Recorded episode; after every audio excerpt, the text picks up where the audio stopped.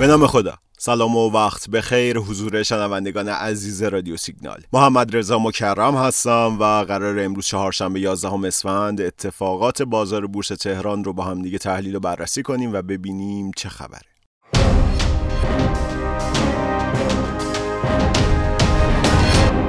خب اگه روند معاملات بازار از ابتدای هفته رو دنبال کرده باشین دیدین که نوسانات روزانه شاخص از ابتدای هفته زیر نیم درصد بود و نهایتا در پایان معاملات روز دوشنبه 9 اسفند شاخص بعد از دو روز منفی بودن تغییر مسیر داد مثبت شد و تقریبا همون جایی ایستاد که شنبه هفته اسفند قرار داشت یعنی سطح یک میلیون و دو هزار واحد.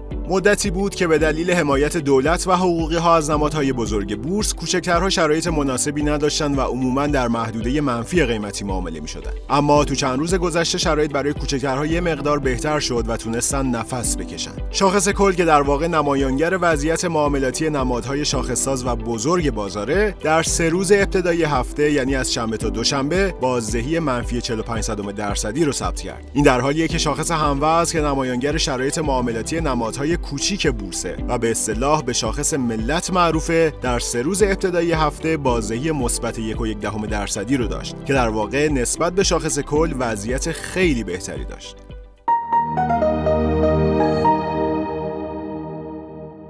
اگر پادکست دوشنبه رو گوش داده باشین گفتم که در هفت روز کاری گذشته شاهد روند ملایم کاهشی در ارزش معاملات خوردیم. به طوری که میانگین ارزش معاملات خرد در این هفت روز در حدود 2700 میلیارد تومان قرار داشت. در حالی که در روزهای پایانی بهمن ارزش معاملات خرد در کانال 3000 میلیارد تومان بود. این کاهش در میزان ارزش معاملات خرد همراه شده با افزایش ارزش معاملات اوراق با درآمد ثابت در بورس.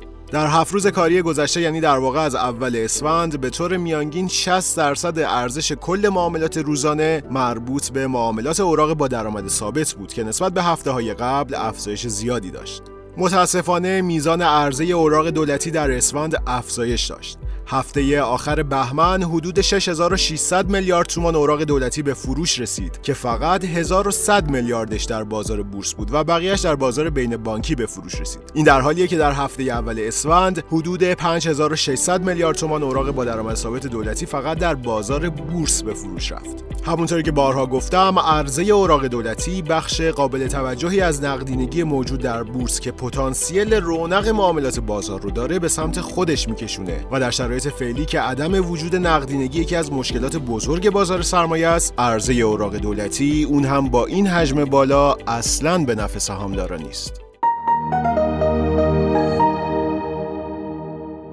دوشنبه نهم اسفند نرخ رشد شاخص هموز بیشتر از شاخص کل بود و بخش زیادی از نقشه بازار سبز بود. گروه های انبوه سازی، سیمانی ها و همینطور گروه های خودرویی و بانکی که به گروه های ریالی بازار معروفن سبزترین گروه ها بودند. جریان نقدینگی حقیقی ها در روز دوشنبه نهم در واقع از گروه های فراورده های نفتی، محصولات شیمیایی، کانه های فلزی و غیر فلزی به سمت گروه های انبوه سازی، سرمایه گذاری ها، غذایی به جزغند و رایانه بود.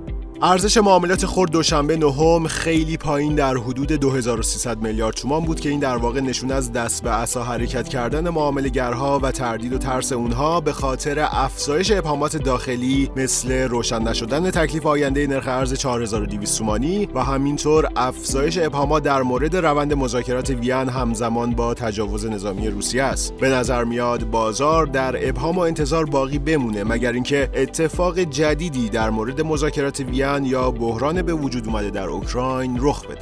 خیلی از تحلیلگرا معتقدن بورس زمانی تغییر مسیر میده که مذاکرات برجام به یه نتیجه برسه. در غیر این صورت نقدینگی وارد بازارهای موازی مثل دلار طلا یا مسکن میشه. در هر صورت اسفند ماه به طور سنتی میزان فروش در کلیت بازار بالاست و نمی‌تونیم انتظار رشد محسوسی از بازار تا آخر سال 1400 رو داشته باشیم. اما سال آینده خوشبینی ها به اینکه داستان تغییر کنه وجود داره.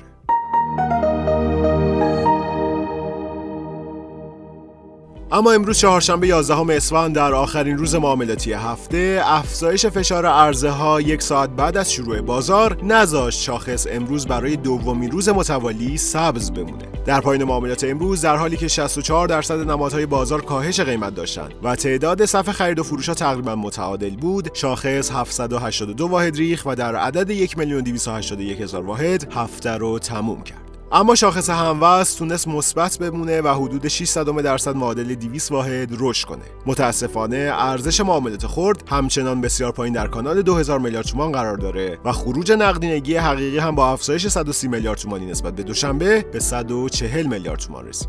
خیلی ممنون و متشکرم که امروز هم شنونده پادکست رادیو سیگنال بودید. امیدوارم هر کجا که هستید سلامت باشید. مرسی از اینکه برامون کامنت می‌ذارید و از ما حمایت می‌کنید. روزتون خوش. خدا نگهدار.